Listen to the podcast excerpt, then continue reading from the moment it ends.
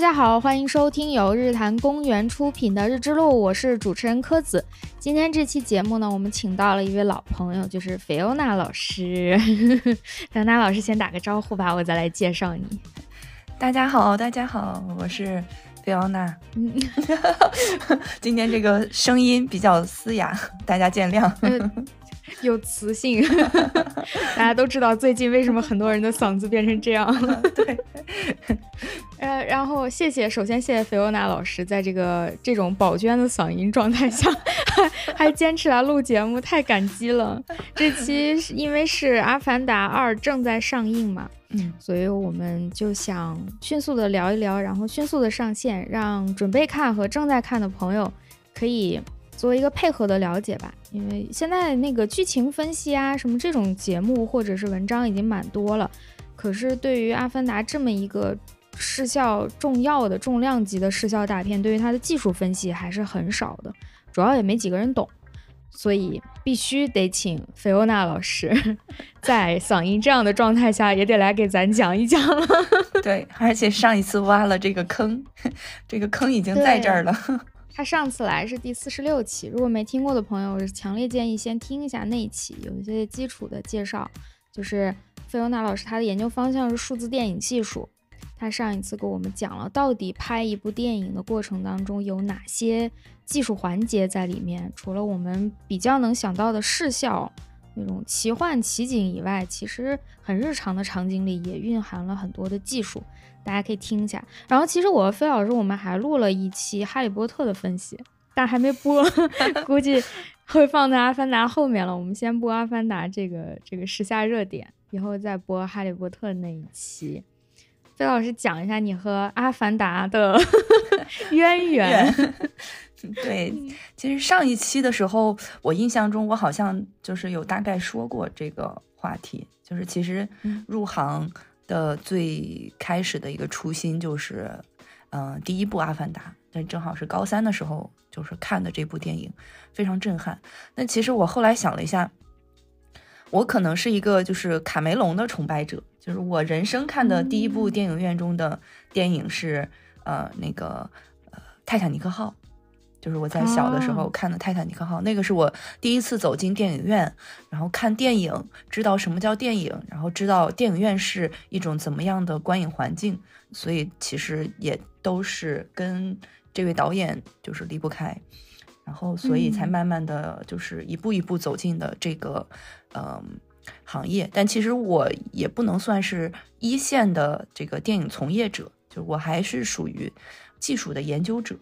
所以，嗯。嗯，相对来说，其实很多分析或者是很多的这个探讨，其实是基于现在的一个技术发展，我们去推演它可能是怎么样制作出来的。但是，真正的究竟他为什么要这样做，以及他的这个导演的一个意图是什么，我觉得这个可能大家可以持续关注一下，在各种渠道出来的一些采访，因为卡梅隆是一个非常喜欢做采访的人。而且他也很喜欢拍纪录片，所以他的这个《阿凡达》之后，我猜测啊，应该也会出一个相关的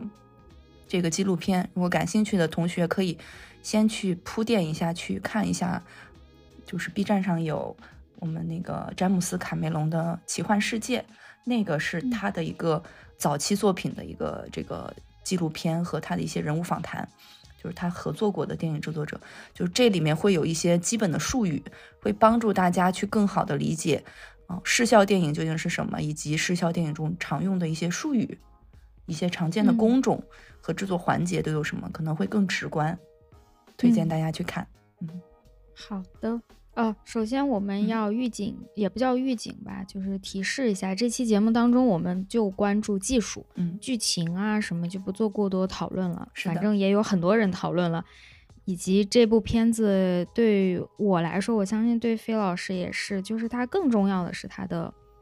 视效、它的画面、它的技术。是的，是的，应该是对导演更更多的想要表达的。如果很多人去诟病他的那个剧情。过于简单啊，过于陈旧啊，什么这个话题我们就不聊了啊，大家都有自己的看法。首先第一个问题就是，既然它是一个视效大片，嗯，那么我一定要在观影的这个环节上更去重视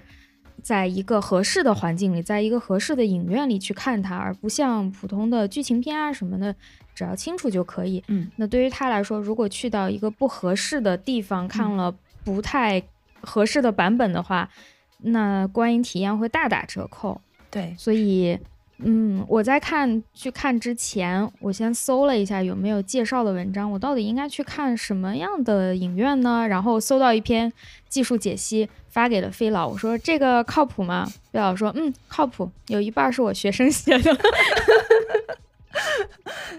对，那个文章真的很详细。之后我会在 show notes，就是我们的文案里把那个文章的链接附上。他讲的非常非常的详细，到底看什么版本，以及为什么要看这个版本。嗯，这个里面他首先开篇提到，就是说对于《阿凡达二》这部电影来说，有一个完美的版本，但是这个完美版本是不存在的，就是没有任何一家影院能够兼容所有的这些数据。我们只能是根据自己的需求去组合出相对最好的条件吧。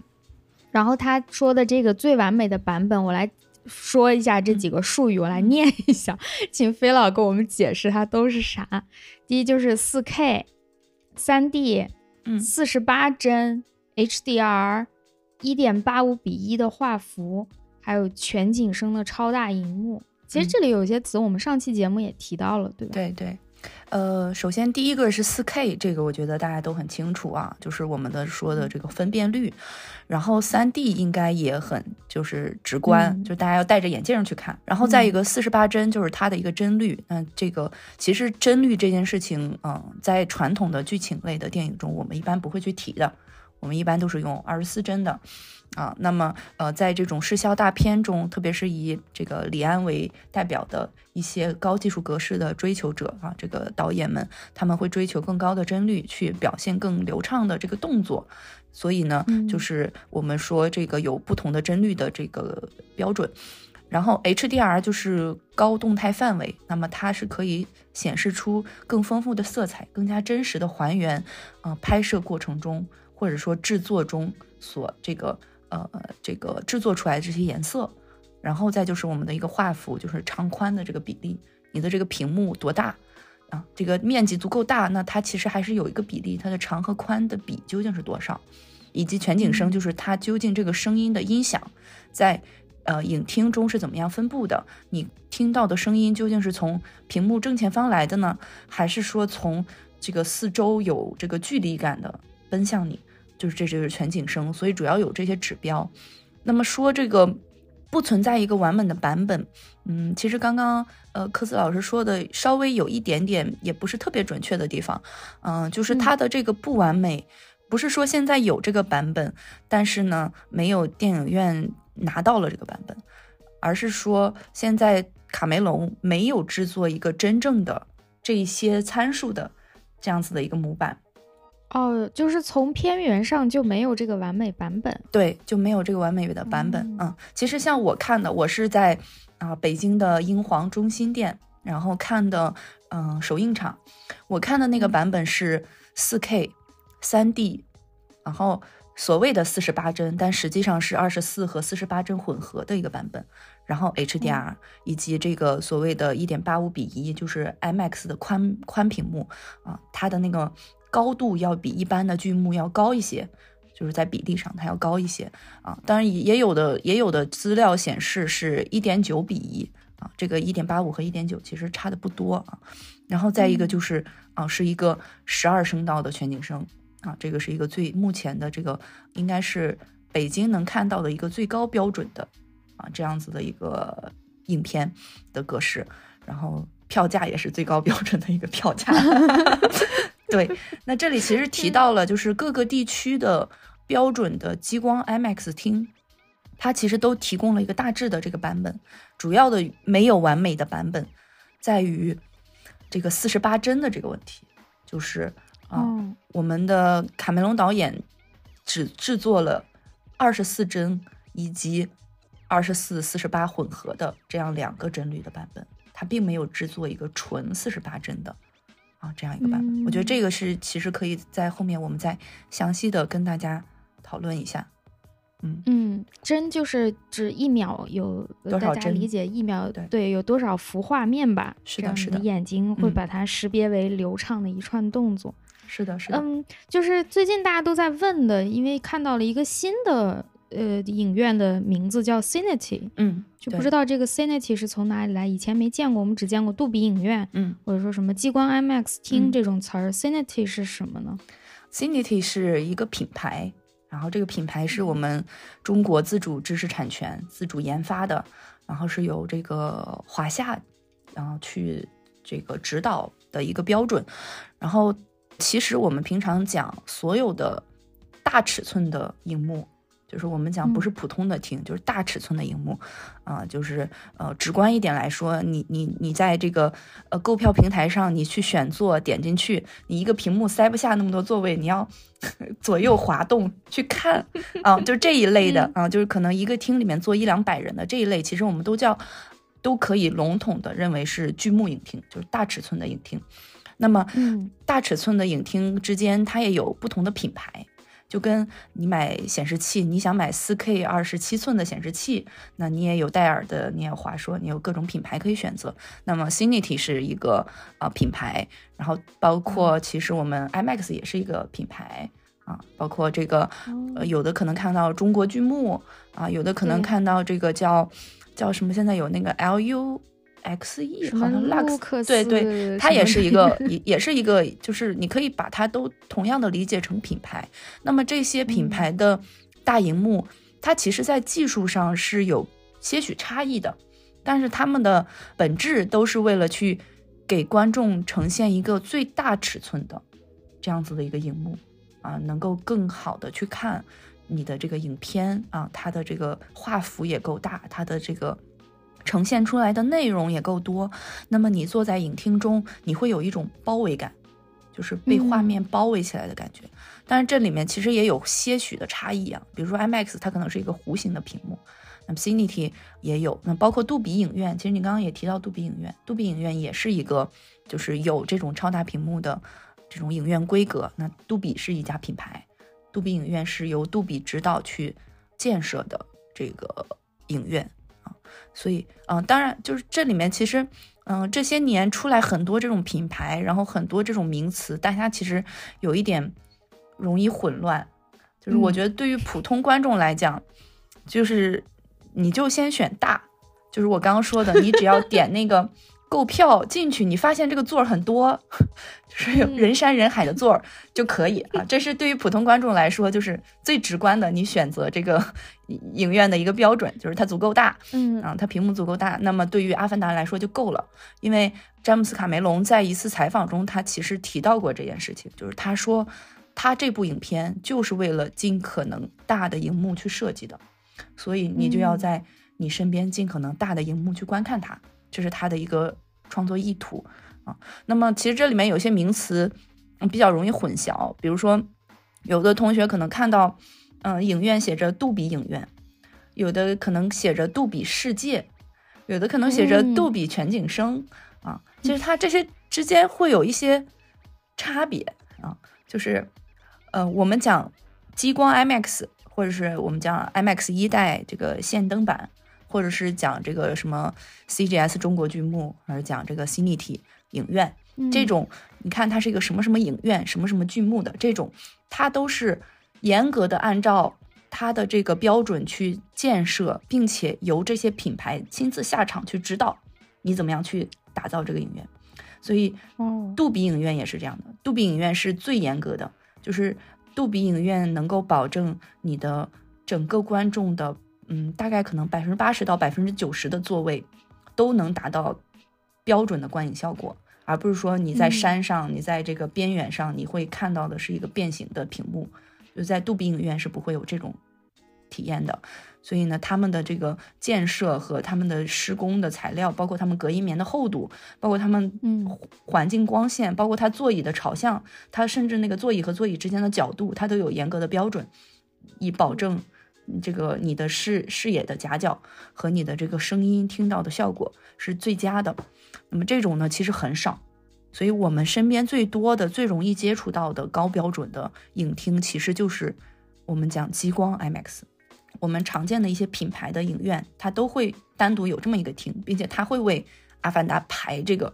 片次。嗯，最近肯定都排，对，都会只 有这个有人看。是的，是的，所以就是这个是优先考虑的，就是你就选这个 IMAX 激光啊，有的会写的比较清楚，它叫呃激光 IMAX，或者是叫 IMAX Cola，就是 C O L A 啊，它是它那个 laser 啊，对，就是 commercial laser 的意思啊。如果你家周围没有，只有普通的叫数字 IMAX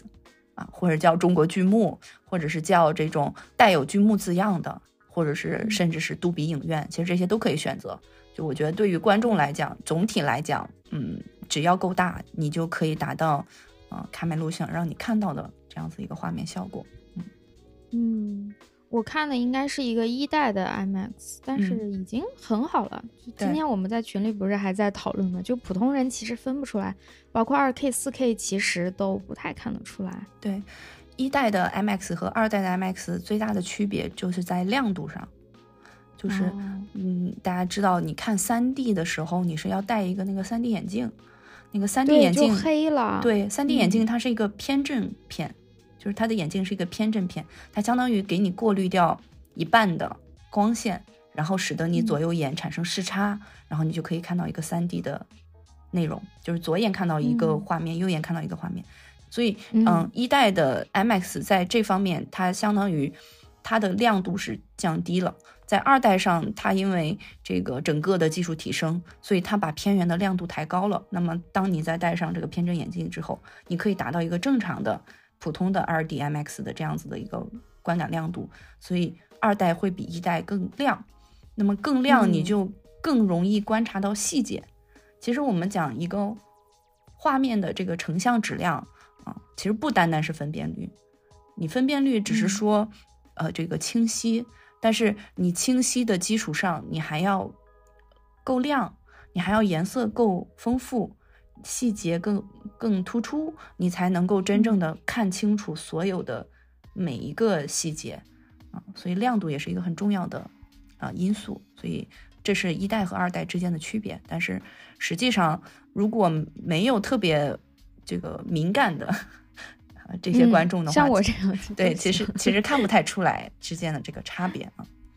嗯嗯，好的。嗯，那这个观影的要求，嗯，其实也是跟它的制作过程相关的嘛。不过我们想更多的聊，就是在整个这个拍摄制作过程当中的一些。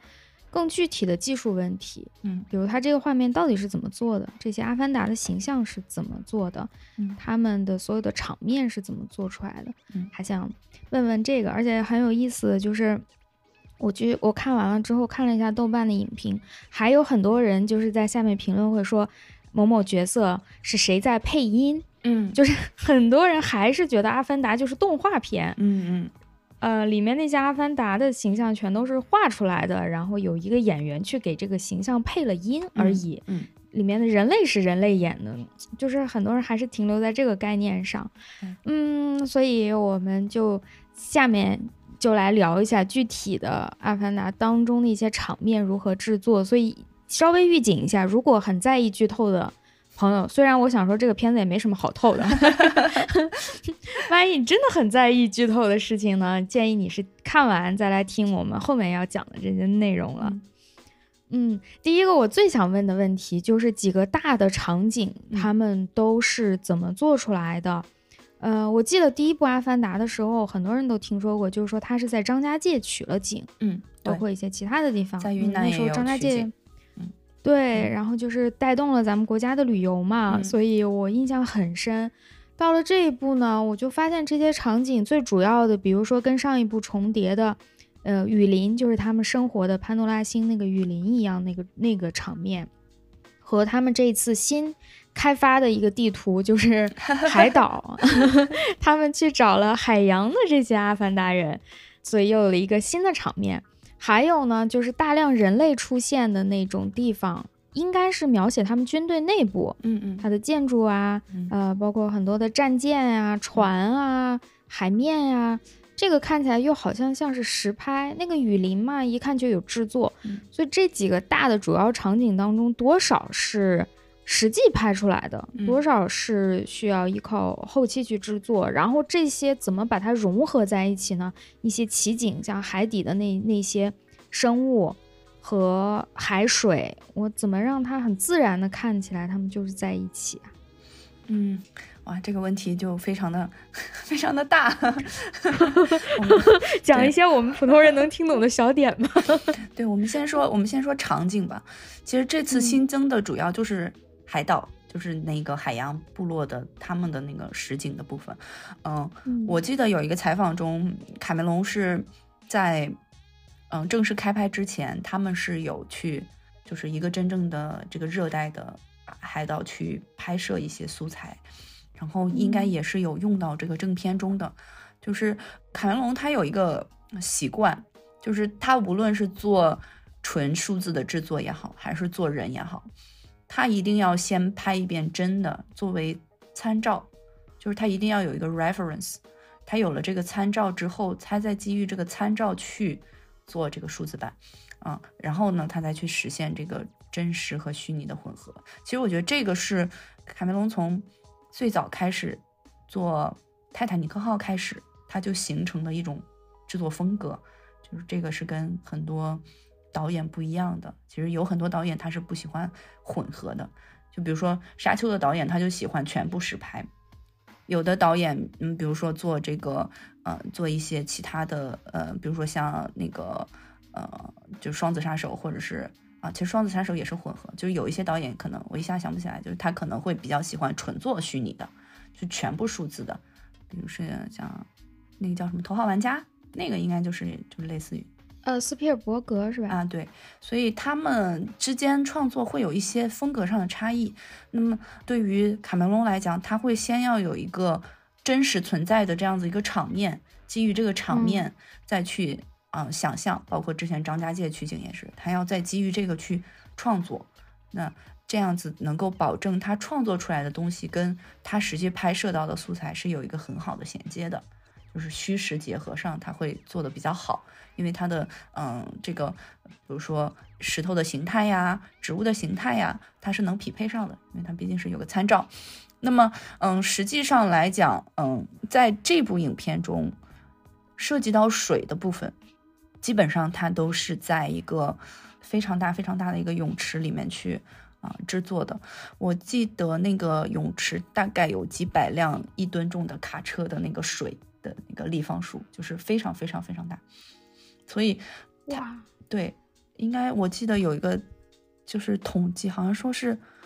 多少，哎呀，我我具体数字想不起来，反正就是很大，是，反正想不了了。你说 出来，我们也没有概念。对，就是它它的那个是真实的做了一个水箱，这个水箱呢是专门用于跟水相关的拍摄。那么其实嗯有很多这个宣传的资料会说啊，这个卡梅隆去做这个水体的模拟，去跟这个维塔数码去合作做这个水体的模拟。其实他不完全在这方面有技术上的突破。其实他在水下拍摄以及水体的模拟，以及数数字的水体和真实拍摄的水的画面的融合，这三个地方其实他的。研发团队都做了很多技术上的提升。那么，在这个拍摄的过程呢，首先是这些演员，就是真实的这些演员啊，就是其实大家都知道，《阿凡达》是真正的演员去扮演的。那我们用经过了一个叫做表演捕捉，就是现在已经升级了，以前叫动作捕捉和表情捕捉，现在已经升级到了叫表演捕捉。就是这个感兴趣的同学可以去看那个《阿凡达》的时候，最后的那个字幕，你能看出来。以前都叫 motion capture 或者是 facial capture，现在就叫 performance capture，就是全部都融合在一起了，叫表演捕捉。那表演捕捉相较于动作捕捉和表情捕捉来讲，它更加的自然，更加真实，更加的细致，并且它是啊真实的演员去扮演的，并且把它迁移到了这个数字替身阿巴塔上面。其实，我们现在在数字电影领域，我们管叫这个数字替身，也会叫阿瓦塔，其实就是阿凡达的意思。对，所以这些都是紧密相相连在一起的。那么他在水下拍摄的时候，遇到的第一个难题，就是所有的人在水下运动的时候都会带起水花。就大家你在水里游泳的时候，你只要翻动你的手和腿，就一定会有水花。但是你看《阿凡达》的画面中，除了他入水的这个动作之外，他在水底下其实他的动物是没有水花的，因为他要模拟那个鱼表面的那种感觉，就是海洋生物的运动，它其实是没有水花的嘛，对吧？啊，所以他的那个他的那个那个这个部分是一个非常难的地方。那么他们一开始想的是。先让这些演员去训练，去训练怎么样在水下闭气不会产生气泡，然后在水下怎么样运动会最小的产生水花，然后呢，训练到什么程度？就是这些演员基本上都可以在水下闭气六到七分钟，去完成，去完成一个镜头的拍摄，啊，太不容易了。对，基本上电影的镜头就是我们讲长镜次嘛。我们每一个镜头，每一次拍摄的时候，其实六到七分钟也足够了。然后呢，他们表演完了之后，是既捕捉了他们的动作，同时又拍摄了整个水水体的画面，就是相当于他在水下是做了一个。实际上就是把摄影机放到了水里，然后人也在水里表演，是的，这样拍。对，所有的演员是穿着动作捕捉服，然后呢，由这个动作捕捉设备和我们的水下。三 D 摄影机同步拍摄，这里真的也是就是被这个呃卡梅隆逼着，厂家做出来了这个专门服务于水下的三维摄电影摄影机，就专门给他做的定制的，而且还是 IMAX 摄影机。然后呢，又专门的给他去定制了那个动捕服，因为大家知道空气中的这个光线传播和水体的光线传播是不一样的。水会吸光，对吧？那水就是在在水下，你要去做这种动作捕捉的话，你你是很难就是呃准确定位到这些标记点的。所以呢，他们又制作了特殊的材质的，针对他们这个水体，针对他们这个水池的特殊材质的反光小球，然后它的这个反光能力、它的材质全都是全新的，这些都有专利。然后呢，他们就。完成了这一步，这个水下的拍摄和动作捕捉，然后再把这个画面，相当于他拍摄的内容跟他制作的水体去进行融合，他捕捉到的动作跟他的这个阿瓦塔的动作去进行绑定，然后去进行一个合成。同时，它其实还捕捉了一些更丰富的参数，比如说一些光线的这个参数，就是你的你的可见光在水下是一个不一样的一个。一个亮度，这个他们也其实做了一些记录，包括水的物理的捕捉，就是这个是真的有论文的，就是他们已经公布出来的一个论文，他们做了这个水的物理的一些参数的捕捉，就是它不是模拟，它是捕捉，它把水体嗯分解，就是看成了一些立方小立方体，小的体素，通过这些体素的变化去表征。水碰到人的皮肤的时候，这些表面的一些形变，水的形变和人体的皮肤的形变，这是个物理的论文是不是？这是一个人工智能的论文，但是它结合了物理的一些方法，因为物理我们讲，嗯，仿真是一般是用这个，我们讲 simulation 仿真一般是用物理的参数，你去推导一个公式，然后把参数放进去，你就可能得到一个这个这个流体的面片。但是这种方式在有人和人之，就是人和水之间的这种力和作用力相互作用的时候，它并不是一个固定的。人和人的这个皮肤质感不一样，动作的幅度不一样，那你对水的作用力也是不一样的。所以呢，它相当于在原来的这种物理的水体的模拟的基础上，它又加上了人工智能的方法，让这个水的运动、这个水的形态更加的真实，更加的自然。所以他们其实就是真的是一边在做科研，然后一边在研究技术，一边发论文，一边发专利，然后一边拍电影。好气哦！先把三个工作都做了。是的，然后而且他们很多论文其实早之前就是已经公开了，包括专利。就是如果就是这里可以简单的插播一下，如果有就是一些同学啊想要进这一行。就是高中生啊，或者是大学生想要进到电影这一行，其实并不是，就是如果做电影技术啊，其实并不是很难啊。就是我们这个维塔数码还有迪士尼研究院啊，他们每年在各种期刊会议上都会发表很多关于这些电影制作的技术方面的论文啊，还有一些专利，这些都是公开的，大家感兴趣的时候都可以去 Google Scholar 上面去搜一下。你只要搜这个，呃，维塔 Digital，搜这个 Disney Research 都能出来。对，还有一条路呢，就是报考飞老的研究生。啊，这个就算了，这个他们他们太厉害了，我们差得远。好的，你说刚刚说的这个，我我是感觉到了，看的时候就感觉到它那个水太真实了，但是呢，显然又不是地球上的水。是的，就是让我一种如梦似幻、一假一真的感觉。是的，我觉得就是它一方面是确实技术达不到真正的做出跟现实生活中一模一样的水，另外我觉得，嗯，其实也不一定真的就是要做。其实对于卡梅隆来说，他做《阿凡达》，他完全可以把《阿凡达》做成像《双子杀手》一样，就是真的人眼分辨不出来的人。但我觉得他的创作意图不在这里，他想要去讲这个故事，他不需要一个人形，他如果不是一个人，他只是就是他不需要一个真正的地球人的这个造型啊，对他才有更多的空间。嗯嗯，是的。刚刚说到水体，尤其是光线，有一个镜头我印象特别深，就是里面有一个 Kili 那个小女孩。嗯。有一段，他趴在那个浅水滩里面，嗯，看水里面的，就是这个海滩里面的这个沙子吧。然后有个镜头呢，是是现实生活中其实不存在，就是从沙子的视角反过来看他，所以镜头是从下往上打的，为了表现他。但是呢，因为周围都是水嘛，也透过他旁边的这些水看到了岸上，就像。就像那个镜头呢，就像是把水体潜水当成了一个滤镜，然后看到了外面的世界。嗯，那个做的太好了，因为这画面的正中是这个 Kili 他的脸，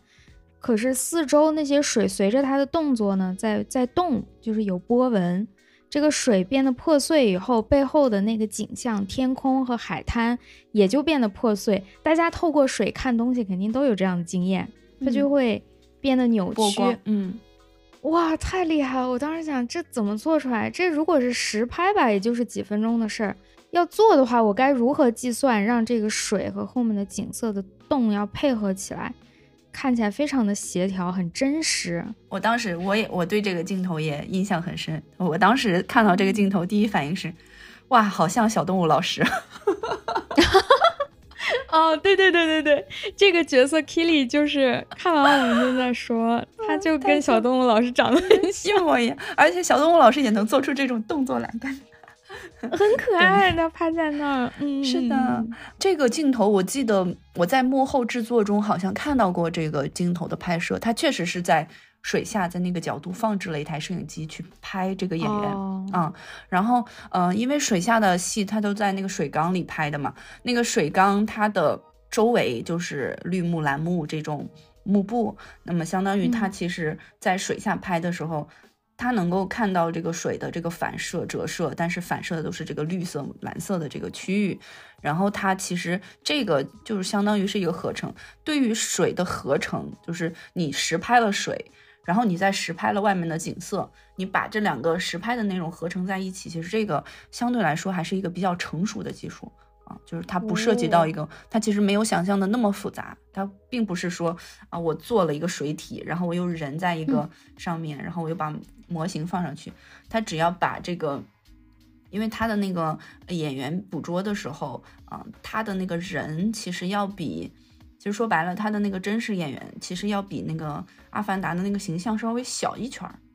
就你可以想象，那个模型是可以把它呃做一个。大概的一个包住的这样子一个一个一个 size，然后同时，呃，因为我们其实说再去把一个真实拍摄的画面中的人替换成一个数字人，你只要把光照做匹配，把颜色做匹配，把一些这种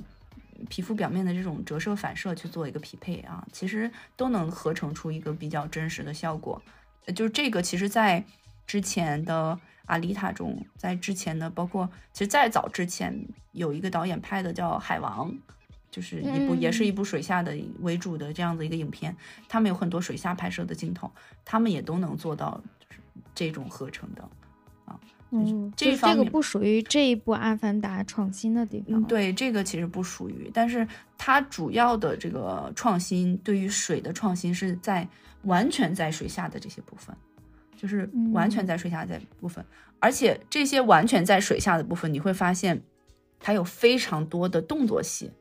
就是它有非常多的这个水上到水下、水下到水上的这种动作戏。嗯。特别是那个他那个飞鱼一下子飞起来了，然后他一下钻到水里面。我也想问，就是这里除了阿凡达是用了动作捕捉以外，有其他的生物用了动作捕捉吗？比如戏份很多的那个图鲲那个大鱼，其实就是鲸鱼，我觉得他模仿的那个鲸，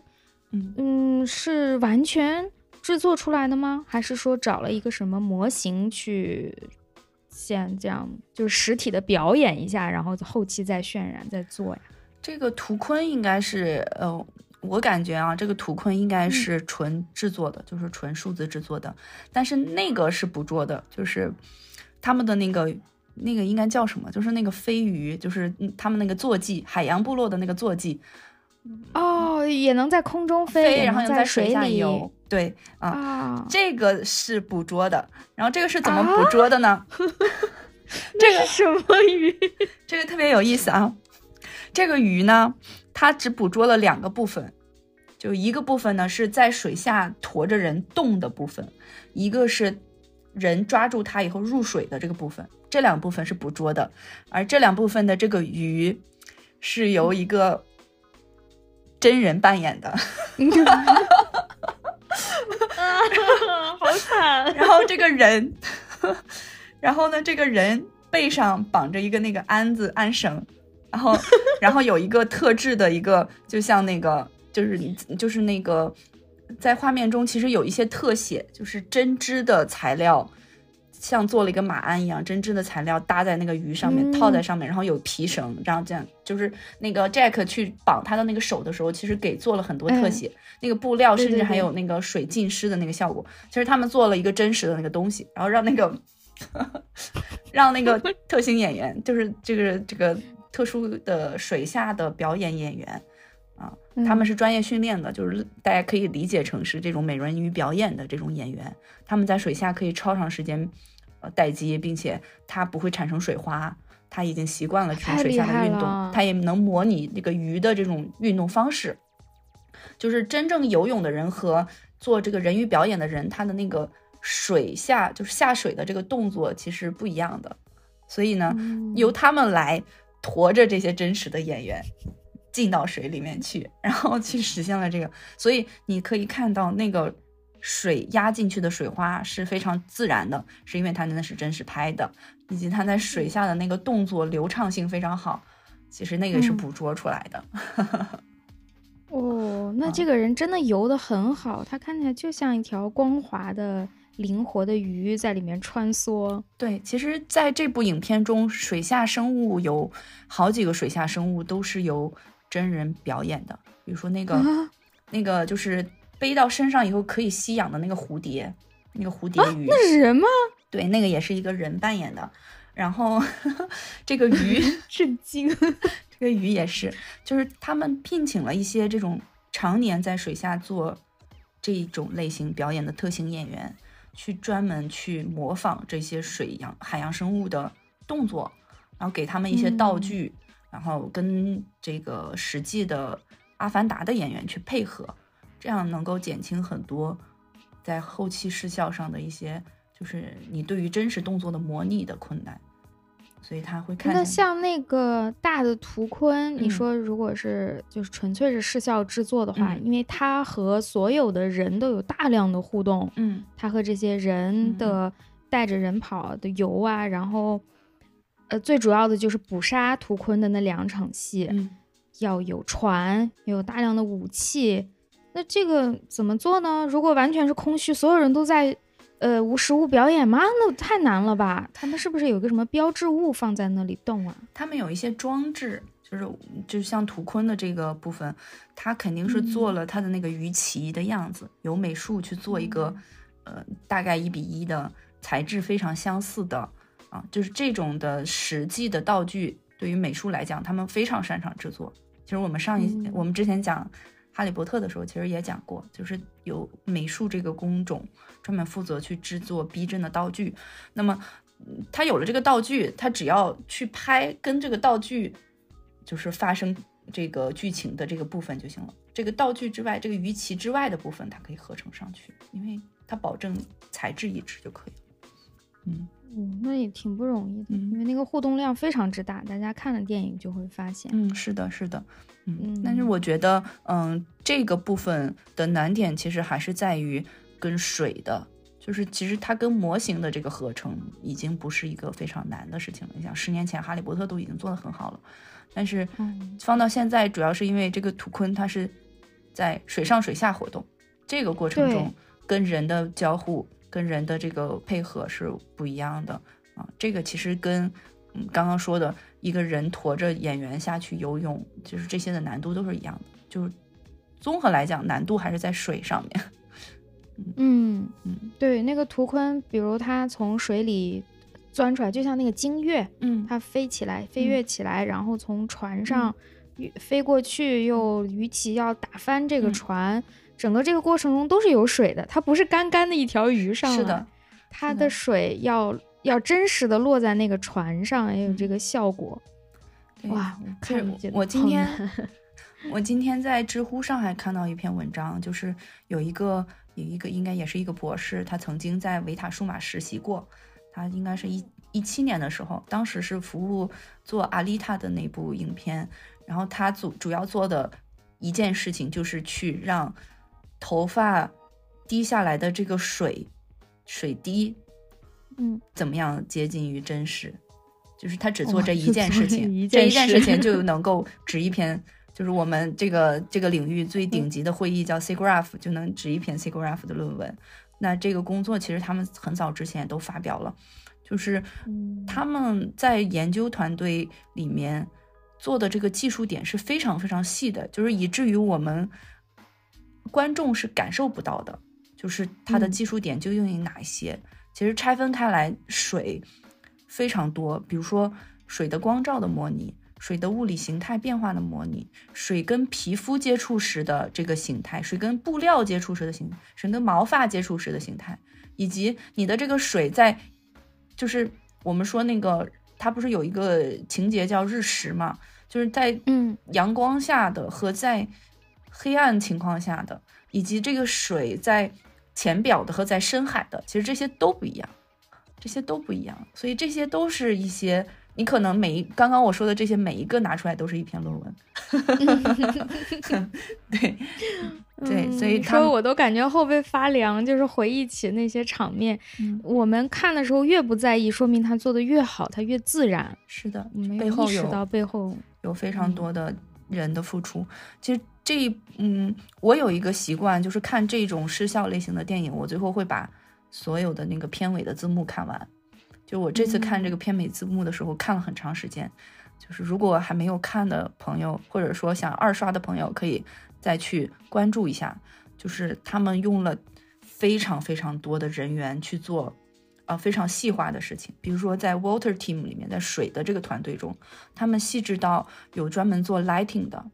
啊，有专门做 performance capture 的，有专门做呃这个虚拟化制作 virtual production 的，然后 virtual production 里面又分做视效的，做建模的，他们甚至还有专门的列出来了几百个人的团队是做啊这个软件开发和这个技术的 research and development，就这是在一个影片中就是很少出现 research and development 这个部门的。就这个部门里面，真的都是科学家们在一篇 paper 一篇 paper 的去解决卡梅隆提出来的这些问题。所以我非常喜欢这部电影的还有一个原因就是，嗯，作为从业者来讲，其实大家都知道电影是一个非常大的一个工程，就一部一个剧组可能有上千人，大家齐心协力去完成。虽然我们有时候会吐槽中国电影很很这个呃技术上 跟好莱坞差很多，但其实它也是几千人协力去完成的一部作品，就这个过程非常的吸引人。那么在卡梅隆的影片中，他花了很多的时间、很多的金钱去支持这些科研团队，支持这些科学家们去解决他想象出来的这些世界中的样子的这些问题。去创建出一个我们从来没有看到过的视觉奇观，就是这种，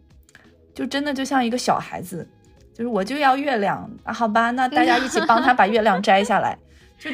哦，就这种氛围就觉得特别吸引人。所以有的时候看这种好莱坞的影片，特别是视效类的影片，大家经常会诟病说啊，他们的这个剧情怎么样？他们这个剧情，这个这个就是这个逻辑不通。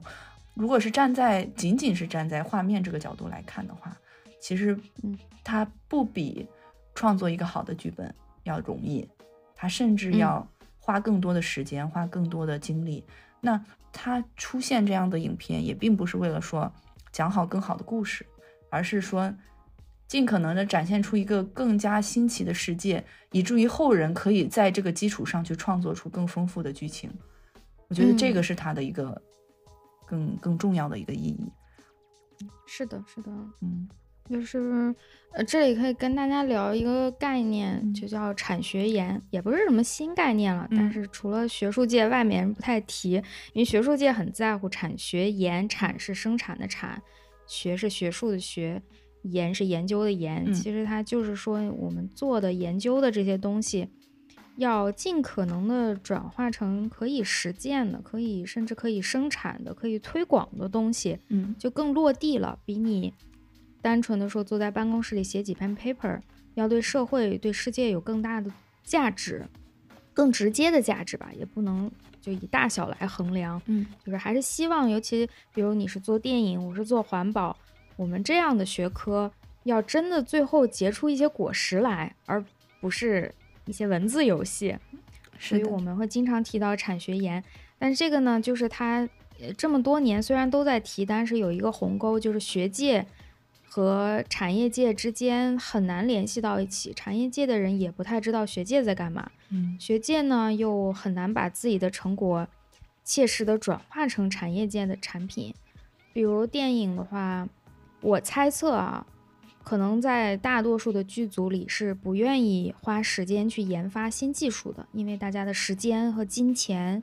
都有限，所以会用有这个目前已经比较成熟的技术，绝大部分成熟的技术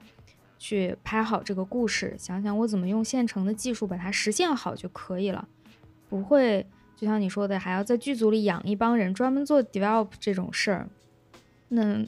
在学界可能大家发明出了一个新技术。可是又自己又没有钱去拍一部电影把它给做出来，就没有人知道你这个技术是什么样的嘛。我我反正在我们行业就有类似的情况，嗯，我们想了一些什么什么新的想法，可是真的什么时候能落实到产业呢？落实到真正的环保的那个工作上呢？有很长很长的路要走。可这个中间要有人来联系的话，他是要付出很多钱和冒很多险，承担很多失败的。是的。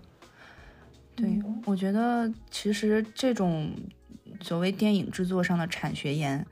也是非常少见的。即便是在好莱坞，啊，大家也知道，你像我们平常看那些视效大片，什么啊，《复仇者联盟》一一拍拍一二三四五，然后这个什么变形金刚一排排好多，其实他也是在复用他的技术，然后去做一些这种呃，就是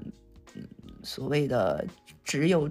感官刺激就是没有什么新东西的这些影片，其实，在哪一个国家、哪一个行业都有这种，大家在舒适圈里面已经待习惯了，我这个技术已经稳定了，想要去突破它，首先你想突破，OK，你你说啊，我要 我要干一场技术的变革，那谁相信你能做成呢？就是我们讲，就是我们写本子最重要的一点就是说可行性分析。对你的研究基础，对你的可行性分析，你可行分析写不出来呀，你自己都不知道你能不能做出来。你说，就是我们现在好举全国之力，大家图形学、人工智能这个计算机的科研工作者一起来去解决这个问题，去服务于电影。那么其他的工作谁来做呢？对吧？就是，嗯，就是术业有专攻。我觉得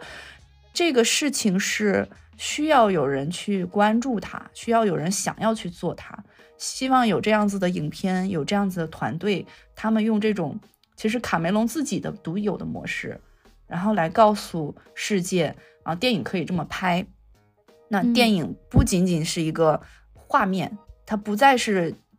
电影诞生之初我们讲。嗯，我们就是电影研究中有个叫本体论。那么，什么叫电影？电影是一个什么样子的一个形态？那么，总有一个、两个的这些导演在不停的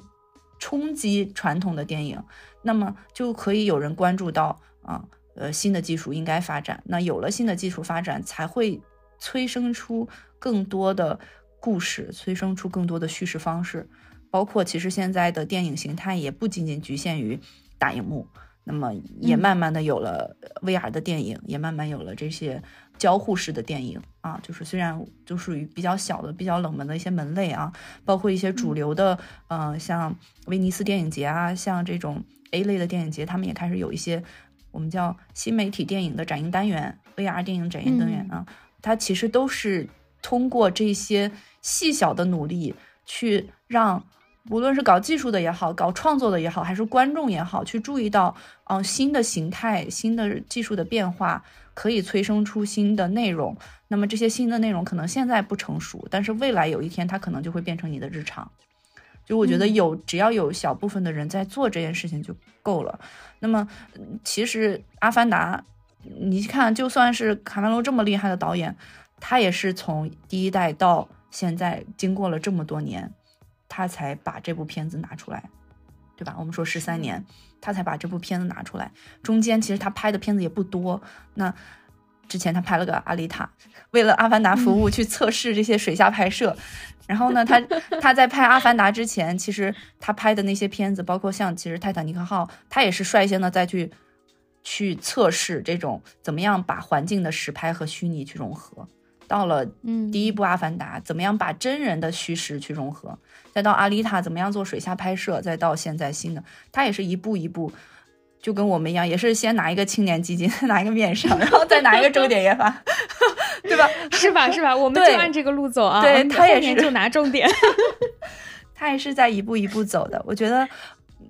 其实我我刚刚其实也说了，就是可能也很希望呼吁一些在读书的朋友，特别是在这个。既爱看电影，又关心这些技术参数，同时又觉得说啊，这个电影这个行业他想要出分出一份力的这些人，可以更多的去看一些一手的这些信息来源，包括论文啊，包括专利啊，包括导演自己的一些访谈，包括他们的一些这个报道，用这些而不是用这个公众号上就一遍两遍倒手出来的信息，然后去做一个自己的。关于电影技术的、关于视效的这样子一个知识体系的构建，那么有一天你也可能会遇到一个机会，然后真正的去开始做一个电影人。我觉得这个不是一个摸不到的事情啊，这是一个可有迹可循的。只不过这条路很难走，可能很多人觉得啊，就是中国电影人这么多人，呃。这条路都走不通，那不差我一个，不多我这一个，不少我这一个。我觉得其实还是希望有更多的人可以加入进来，因为只有做的人多了，然后我们才会有新的突破嘛。好，上升到行业了。对，因为崔老已经开始替行业招人了。因为确实太小众了。现在这个现在国内的做电影的技术的，就是像。像这个，呃，维塔数码、迪士尼研究院这样子的团队非常少，就是我们也有，但是非常少。然后包括其实我们也有追光动画，我们也有这个，嗯，那个做《流浪地球》的，呃，茂茂影业，哦，嗯，对，茂 VFX，其实大家已经在很努力去做很新的东西了。其实像，嗯，之前我们说那个《流浪地球》，我们说呃《刺杀小说家》里面的那个执法鬼，就是这一些也都是我们有很多自主知识产权的研发团队啊去实现的。只不过，嗯，就是我们不能一口吃个胖子，还是要慢慢来，这还是需要有更多人加入进来，才能够做得更好。嗯，哎，上升了，上升了。没有，没有，没有。哎，我还想问一个问题，就是再回到具体一点的技术，嗯，就是像《阿凡达》这样，它是大家实时的在身上粘那个小球，实时表演出来的。那我们之前也聊过《双子杀手》，像那个新新建出来的年轻的威尔史密斯，他是相当于让威尔史密斯这个不能叫人家老年吧，成熟男人的版本 表演，然后采集下来建立一个新的。和我采集下来一个人类建立了一个阿凡达，这两者的技术之间有区别吗？嗯，首先，阿凡达是一个不存在的生物，它虽然是一个直立行走的人形，但是它的身材比例、它的这个行动的方式，其实是跟人类是不一样的。你看，它比人类高很多，它手很长，而且它手是四指，它手不是五指啊。就这些呢，都需要。去做适配，就是如果用通俗的话来讲，就是我们都需要去做适配。一个真正的演员，他可能只有一米八，但是你要把他放到一个两米八、三米的角色上，哦，他的动作是不一样的，他的动作是不一样的，而且，嗯，就是之前嗯讲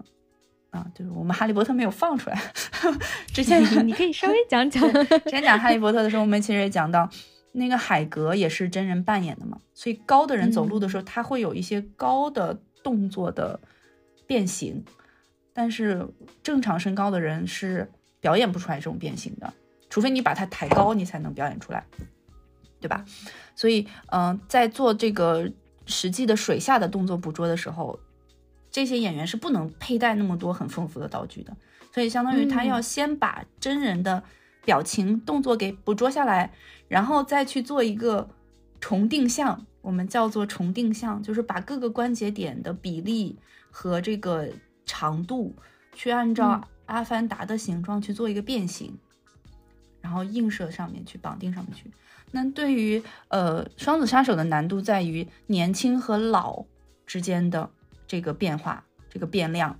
你可以想一个从一个成年人到一个年轻人，这个动作之间会有一个变量。对于阿凡达来讲，是一个正常身高的人跟一个很高的人，一个这个身体走路形态与真人不同的这个人，这样之间的一个变量，他需要把这个变量控制住。而且这个变量控制在于，它不仅仅是对一个人控制，它是要建立一套自己的体系。就像阿凡达的语言，你的这个语言它是有语法的，是有规则的，你要让所有的阿凡达的变形都要统一。你不能这个男人走路是这个样子，这个女人走路是这个样子，所以怎么样子去描述这个变化啊？其实是一个嗯，也是一个在解决这个阿凡达的表演捕捉过程中的一个问题啊。包括其实我们为什么提现在叫表演捕捉，是在于除了动作、表情之外，他的这个表演是带有情绪的。是带有一些微表情的，是带有一些小动作的，就是这些小动作是表现这个人性格、表现这个人的情绪、情感非常重要的一些细节。这些细节我怎么样子去真实的还原，还原在阿凡达身上，所以我们才把它更名为表情呃表演捕捉。因为我们看过这个，大家看过这个真人表演，电视上这些表演，一个好的演员。他对于情绪的这个刻画，包括什么时候眼睛该红，什么时候眼泪该流下来，都是非常细致的。而这些细致都要还原到阿凡达身上。所以在这一代的阿凡达身上，你可以看到眼眶红，你可以看到眼球湿润，你可以看到。我就想问这个，他那个好几次他们的眼眶就是一点点水。是的，哦，我想这个甚至甚至你可以看到，就是那个 Kili，他在心情好的时候和在心情不好的时候，在水下，他的那个头发飘起来的那个幅度、那个节奏都是不一样的。哦，嗯，就是开 Kili 也有一点，就是作为侧面证明这个表演捕捉多厉害，就是我看的时候，我一的剧情已经差不多忘完了，嗯，然后 Kili 出来的时候，我就老觉得她虽然是这个家的女儿，她可能是大女儿吧，我不确定，但我总觉得她要比所有的这些孩子要成熟的多，她的神情状态，嗯，虽然她的外貌是个少女，可是她说话的状态一看。就像这个家里的一个大人，第三个大人一样，就总觉得哪里怪怪的。到了 看完出来一查演员表，哦，她其实是一个年纪非常大的演员来扮演的。对，就是大家实际看到片中出现他那个演他妈妈的那个女演员，就是同一个人。是的，所以啊，我就想这个捕捉太厉害了。她的外貌你肯定不能看到有什么皱纹之类的。但是能把他的神态当中的成熟给保留下来。他的表情是画的那个标记点，是用特殊的颜色颜料，就是在水下依然可以捕捉到的一些，呃，这个这个笔记去画的点，不是反光的，它身上是反光的。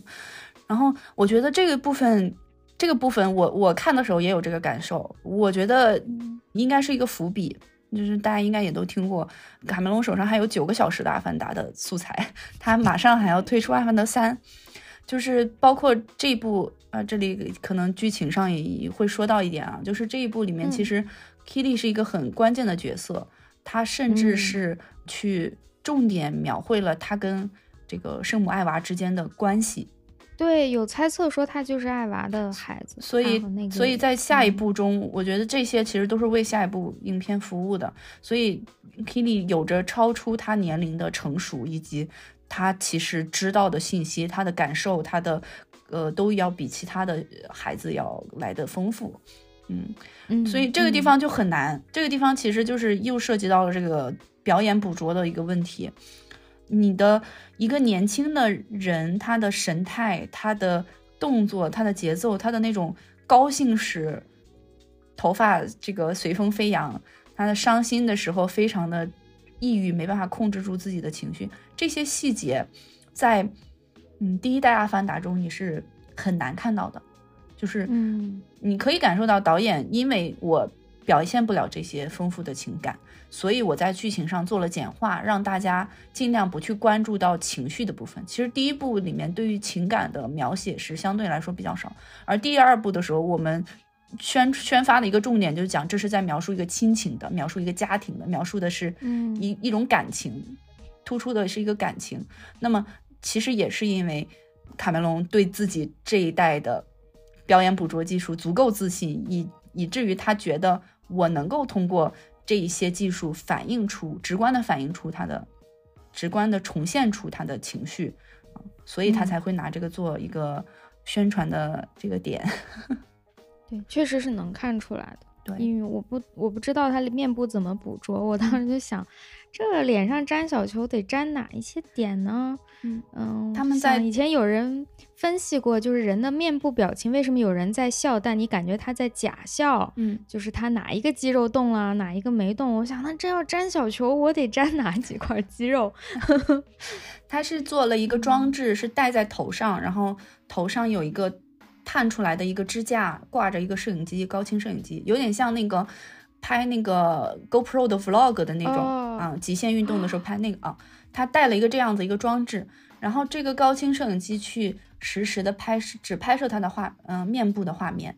然后这个面部，它的所有的鼻尖啊、鼻角啊、嘴角啊、面部的这个主要的肌肉，它是它有规律的，它是按照你的这个主要发力的这些肌肉的区域去画了这个小点啊，这个小点是画上去的，不是粘上去的。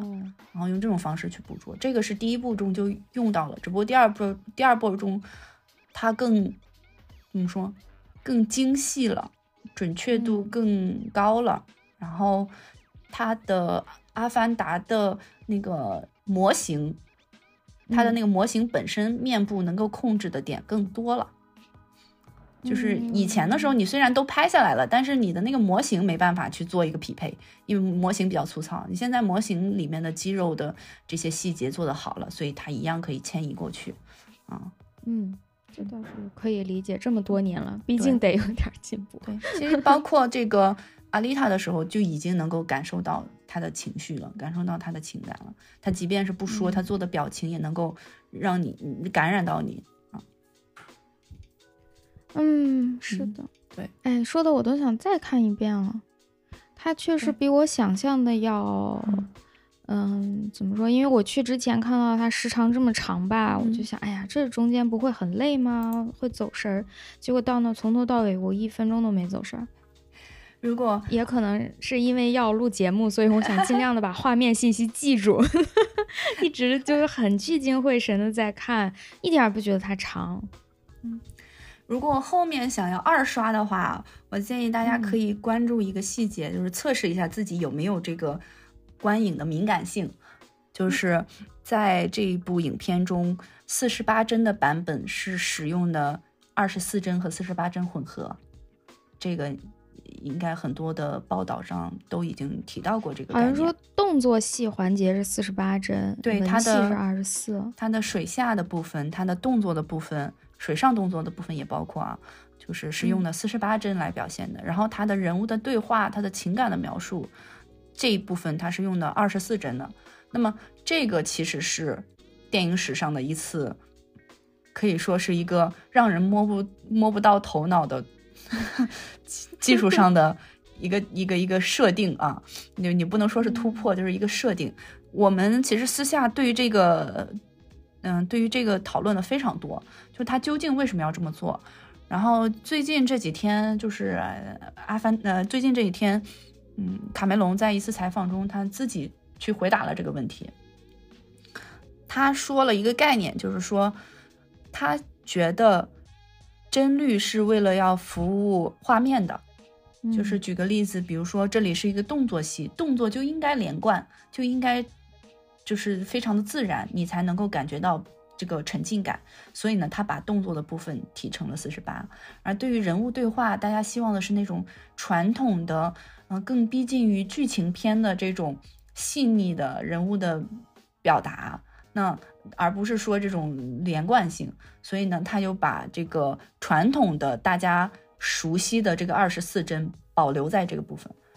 他是以这种的这个方式去解释他的这个操作啊。那实际真实的背景，我觉得就是我们都没办法真正的知道，但是这个决定确实对于。就是最直观的来说，就对于我们所有的教科书来讲，都是一个需要去改变的一件事情。就是我们以前教给 所有的学生，你的这部片子是二十四帧，就要从头到尾是二十四帧；你是四十八帧，是一百二十帧，就应该是一贯到底的。而他去做了这样的一个尝试。当然，对于我们来讲，就是对于我们这些专业的从业者来讲，其实我们很敏感的能够看到跳帧之间的这个差别，帧率的变化啊。呃，你可能看的是二十四帧的版本，你可能还没有看到四十八帧。如果看四十八帧的这个观众可以去感受一下，是否能够真正的看到。我觉得这个其实也是一次实验，就是就是卡梅隆是一个很喜欢做实验的人嘛。就是如果说他的这套理论是行得通的，就是所有的普通的观众并不会觉得帧数的变化会造成他的观感的影响，反而该这个。柔情似水的地方，他就用这种慢的；在在该动作武打的，他就突出这个流流畅性。他用这种方式去做成了一个新的标准，做成一个新的这个规格，那也不是有，也也不是没有可能的。所以我觉得这个部分其实肯定是各有利弊嘛。如果他全都做成四十八帧，也没什么问题；或者他全都做成二十四帧，也也没什么问题，都不会影响大家观看。那我觉得具体为什么他要这么做，他的意见是一个部分。我觉得大家去看的时候，可能也可以有自己的一些这个观感上的一些想法。所以，我我觉得这是一个非常值得去在二刷的时候，嗯，去如果有条件能看四十八帧的，呃，这个呃同学们可以去重点的去关注的一个细节。嗯，好，去感受一下。是的，还真。没有想过这个问题，像我这种外行的朴素想法，就是用四十八肯定比二十四成本高，所以能省咱就省一点儿。但是这么理解，但是它的二十四帧的也是四十，也是六十帧的拍出来的。哎，它整个拍摄全部是六十帧，然后后面就是它的所有的素材都要比二十四十四十八高，它是降采样下来的。其实这是一个就是常规的一个操作，就是我们拍更高的分辨率，然后降下来，这样会让画面看得更细腻啊。一般都会这么做，所以一般我们看到二 K、四 K 的电影都是八 K 拍摄的，八 K 摄影机拍摄的啊。然后如果是啊二十四帧、四十八帧的，一般都是可能是六十帧或者三十帧或者六十帧去拍摄的，所以这个不是它的一个。就是素材本身不是他的一个考虑的原因，包括成本其实也不是，因为他反而去抽帧去降采样，他多了一道工序，他是工时要增加，那也不是一个成本的问题。那就是从他的嘴中来讲的话，那肯定是为了他的这个创作服务。但又反过来又说，我们之前讲李安的这个影片，他在追求的是六十帧、一百二十帧，他的理论是，嗯，我越。高帧率越自然越流畅，让人越有这种身临其境的感觉。那么很多观众也买账这个观念，就大家去看过《比利林恩》、看过《双子杀手》的，有很多人也买账这个观点，觉得确实它是有更大的冲击性的。所以有这方面就是关注这方面的细节的朋友的话，也可以对比一下，思考一下这个问题。我觉得还是挺，就是它可能会是一个风向标，就是未来很多视效电影。会越来越多的去尝试各种各样的版本，让大家去去培养观众的这种嗯。观影上的，反过来训练我们，对对对，训练训练观众，然后嗯，甚至我觉得都有可能造成这个观影的这个市场的分化，就是嗯，偏向于二十四帧的人和偏向于一百二十帧的人，他可能会严严重的分化，那么就有可能会造成这个市场的一个重新的洗牌，就是大家。究竟什么样的人拍什么样的电影，给什么样的人看会更加的明确。哇哇，这么一讲，感觉啊，真是个看起来很小的事情，其实它背后有很大的一个布局。这只是一个新的试验而已。对，我觉得对于卡梅隆这样的导演来讲，他的每一次改变肯定都是有他的思考和原因，但是他不一定讲出来，就是他没有必要去。嗯，嗯毫无意义的去改变一件事情，所以他的改变一定是有他自己的思考的。那么这个具具体就是最终未来三年五年啊，究竟会造成什么样的变变化？其实我们也不知道，因为我们现在教给学生的就是，呃，你你放映这个设备就是放映四十八帧的模板，那个就是放这个二十四帧的，那你从头到尾一口气放映下来，这个。呃，大家有一个帧率上的一致性，突然 出来了一个人说没必要那么做，无所谓，我的这个帧率是服务剧情的，我这个帧率不用从头到尾一样，那也是要就是观众们来去检验试一试。嗯，对，之前也有人就是说到，呃，像李安，他突然开始做这种视效。其实他不是突然开始做，他一直在试，只是现在他这最近的几部片子的视效过于突出，剧情又比较弱，所以大家把它视为一个转型吧，就在说啊，这么大的导演为什么要做这种实验呢？对，就是什么老了老了名声不保，就 是话说的比较极端，比较难听嘛。包括像卡梅隆就会说啊，只会做大场面，也不好好写剧本什么，反而我是觉得。这样的事情只有大导演来做，你不能让一个小导演说，好像他导演小、剧本小，他的损失就小。可是他是承担不起这样的损失的。比如说像《阿凡达》，他可以做四十八、二十二十四帧混合的这种实验，对他的整个片子的票房来说，应该没有太大的影响。就哪怕有些人看完觉得这个地方跳帧不舒服了，但是不会影响绝大多数人观影。所以他是有这个资本。是的，去做这样小的实验，就是 我们，你申请一个项目呀，什么之类，就这个 可行性里面，你要说服别人这个项目只有我能做的其中一条，就是我去做的失败的概率会比别人小，就我有更多的底可托。我是卡梅隆，我这个我这是阿凡达，我再做什么实验也会至少有多少的票房保底，咱们这个实验不会赔本，这样大家就会投投钱给你做。所以我觉得这几个导演挺伟大的，他们真的是搭上了自己的名誉啊之类的，在为整个行业进步做一个冒险，做做做这样的事情。是的，是的。其实包括卡梅隆，包括李安，包括斯皮尔伯格，就是这一些导演，他们已经不在乎说自己的这个影片是否真的要拿这个什么奖，什么是否真的要有多少的票房，因为对于他们来说，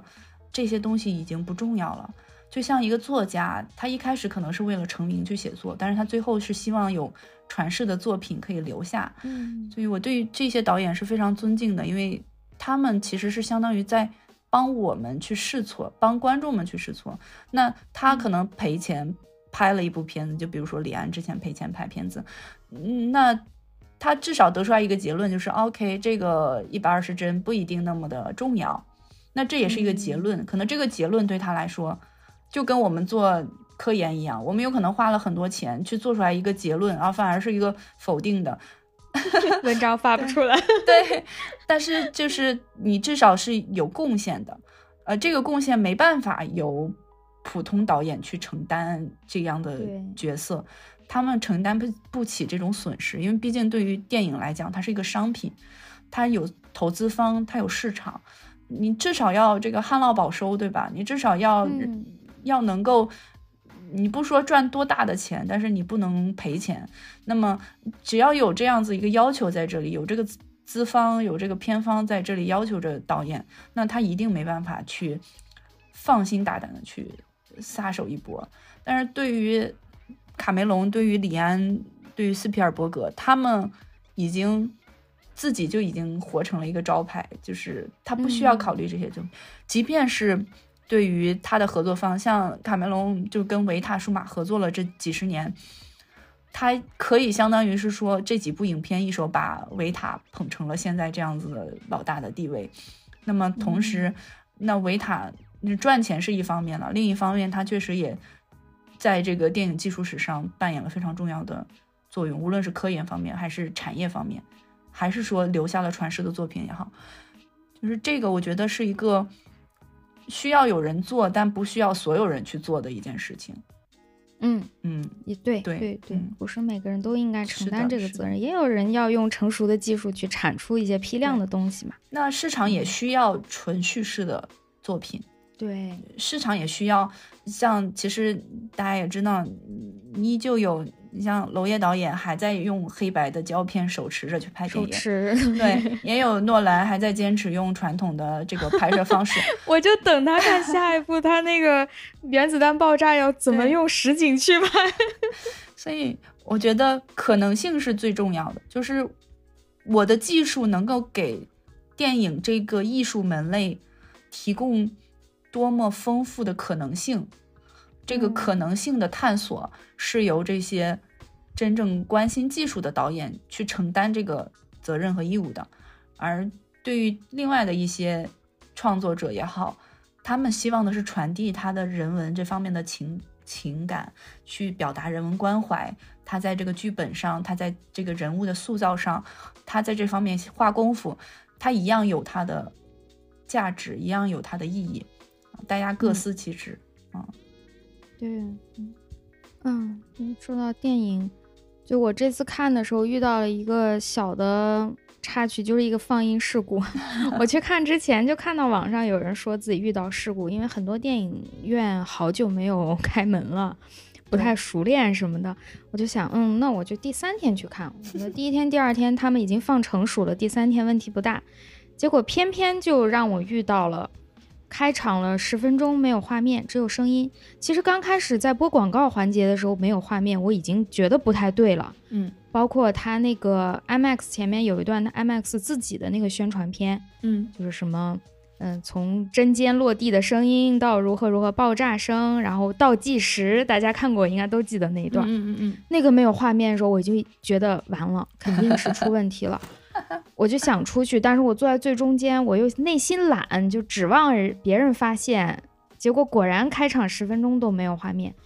全场人都在喊，终于把工作人员喊来，然后放出来了。嗯，然后看到中间，我其实已经忘了这件事情了。片子很长嘛，嗯，结果到结束前的也是提前十分钟左右。灯就开了，就是电影完全没有完，甚至不是等彩蛋的问题，电影根本就没完，灯就开了。有一些人就站起来要走，一下就特别出戏。哎呀，这个一前一后两件事情搞得我极其恼火，我就跑到前台去找那个人理论。刚开始是去吵架的，然后吵着吵着呢，他就给我解释，一个小姑娘解释解释了以后，我觉得也挺委屈的，挺心酸的，我就跟他聊起来了。他就跟我讲说，现在电影放映其实由于都是数字的片源嘛，对，也不需要原来那种胶片播放，所以其实早就没有放映员这个职位了。对，任何影院，大家如果像我这今天这样，如果你在广告环节没有看到画面，就。赶快出去找人，嗯，因为没有人在那里盯着，那个放映室是空的，没有人会及时的发现这件事儿。他们的放映员是一个人管着南京的这个品牌的三家影院，嗯，他只在后台做一个远程的程序设置，几点该开放，嗯，然后几点结束，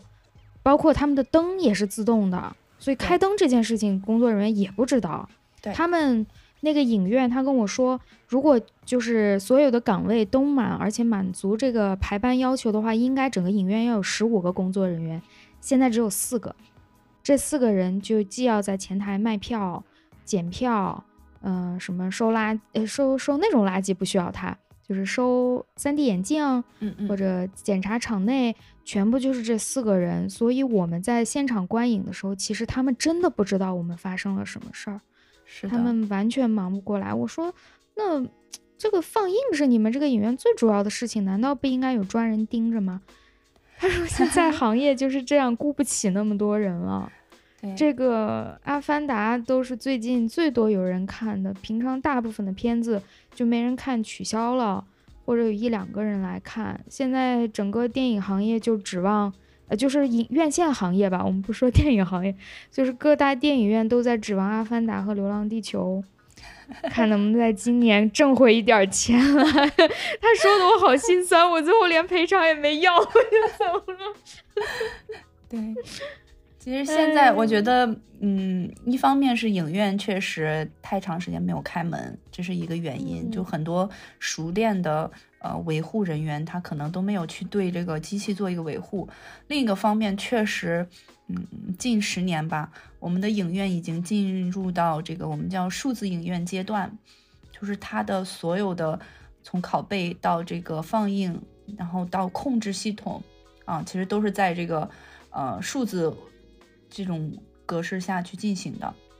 所以呢，大家都知道，你你一个你自己家的一个 Windows 的电脑蓝屏了，你普通人都 修不了。你指望一个影院的这个普通的工作人员，他能修得了服务器？我觉得这件事情是，对吧？这是是完全没办法做到的。包括其实现在的电影的拷贝，以前是胶片嘛，我们把这个胶片背着去到处去这个放映。就大家看过一秒钟，应该都知道，就是那种一卷一卷的那个盘子。那现在全都变成了数字拷贝。那一个电影，比如说《阿凡达》，片源，嗯，几百个 G，那这几百个 G 需要有一个加密的文档啊，加密的一个文件去存储它，放在一个不能够被拷贝的介质上，然后你你你运输到各个影院。其实包括有的时候大家说，哎呀，看点映比较方便，你看点映的时候可以保证技术。呃，是最这个有技术人员在场的，但实际上像这次《阿凡达》的这个应该是十四号点映的吧？那个十四号的早上，那个数字拷贝才送到各家影院去，就是 因为这个打包过程中出现了一些这个问题。那么你拿到这个拷贝之后，你怎么样把它转成一个？你怎么样解码成一个在这个放映机上可以放的东西？然后你通过服务器怎么样去控制远程控制这个嗯摄影机呃不是这个放映机在该放的时候放出它来？就是这些其实都是非常技术的部分，这些东西在我们这个专业里面，它都是一门独立的本科必修课。嗯，对，嗯，但是你要让一个普通的服务人员去能够明白这些事是很难的。其实包括有些时候大家看三 D 电影的时候，可能会看到重影，就是因为三 D 的放映机它是两个镜头，它要对齐。那如果时间久了，有人来来回回走动，那个摄影机的那个镜头稍微有一些偏差，它就会有一个对不齐的时候。包括 IMAX 它也是两个镜头。那么有的有的一些这个没有维护好的影院，你可能甚至能看到一行一行的那种，呃，像扫描线一样的，就是它镜头没有对齐。就但凡发现这种问题，其实都应该第一时间去找影院的工作人员。他们可以马上远程 call 到这个技术支持去给你去做一个校准，或者说去给你提供另外的，比如说另外一个影厅去观看，就不一定是这一类的这个大片啊。所有的电影其实现在它都有这个技术放映的难度啊，你的文件怎么样子，就是正确的被解析出来，怎么样正确的被放映出来，以及你这个。观影环境下，这些设备有没有好好的被维护？甚至是它有可能镜头上有雾气呀，这个 对吧？这个嗯，放映室过冷过热的时候，它都会影响你从这个放映机出来的这个映到荧幕上的这个画面的质量。就是这些，其实我觉得对于普通观众来讲，有的时候你会觉得，哎，怎么这个看画面看起来有点怪？但是你意识不到可能是哪一个环节出了问题。啊，对对，而且我老，哎呀，我还以为这这个总有一个专业人员在那里盯着，就是放映室里坐着一个人，出了什么问题他会调的，实际上没有，现在都没有，而且现在的这些本地的影院，嗯，因为服务人员越来越少，他嗯，像这种大片上映的时候，它同一个时间段可能好几个影厅都在播放，就是它会有时间上的重叠。那可能真的就只有一个人在管理现场，只有一个人在管理这些，所以大家其实我觉得这是争取自己权利的一种方式，而且这些影院其实他们不会拒绝，就是就是观众反映说啊，现在你这个技术有问题，那个你们要解决。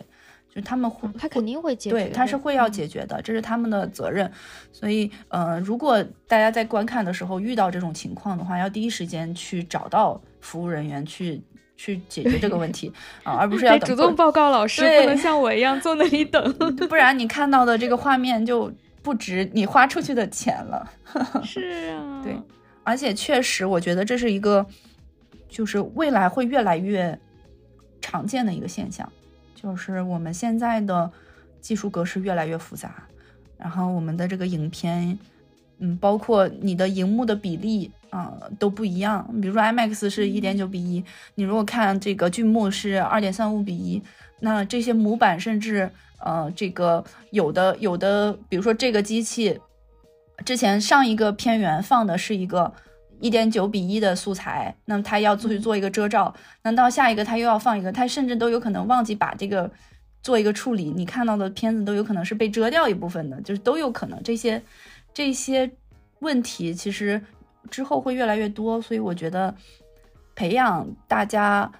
观看这些视效电影时对于技术参数的敏感度，其实也是能够正确维权的一种。知识基础，对，有道理。不然我们还以为，嗯，这是导演设计的。不然你想，这个片子你花两百块钱去看，然后结果你看到的是一个错误的画面，那太可惜了。嗯，对的，对的，对。好，哎呀，我今天本来开场之前跟飞老说，哎，你今天嗓子不舒服，我们少录点。结果又一个小时多了，一个半小时。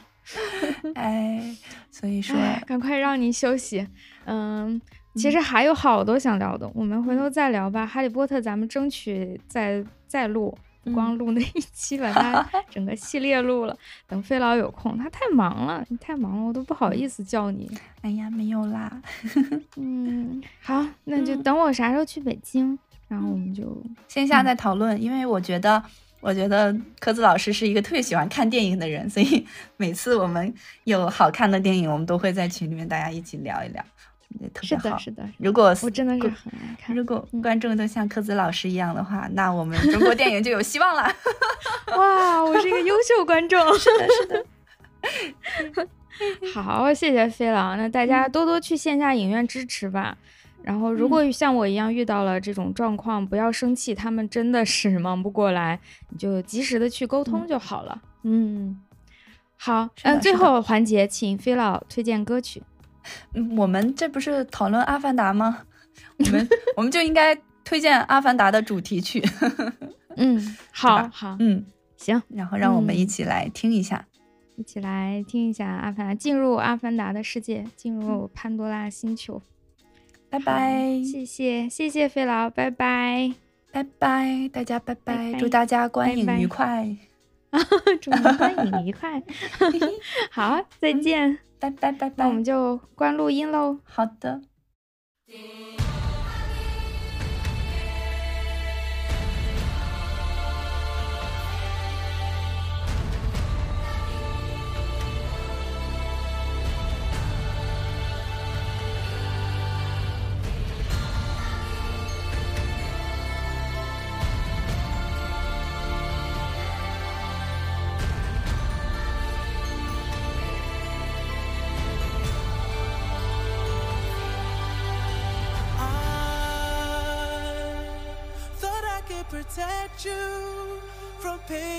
For my sins.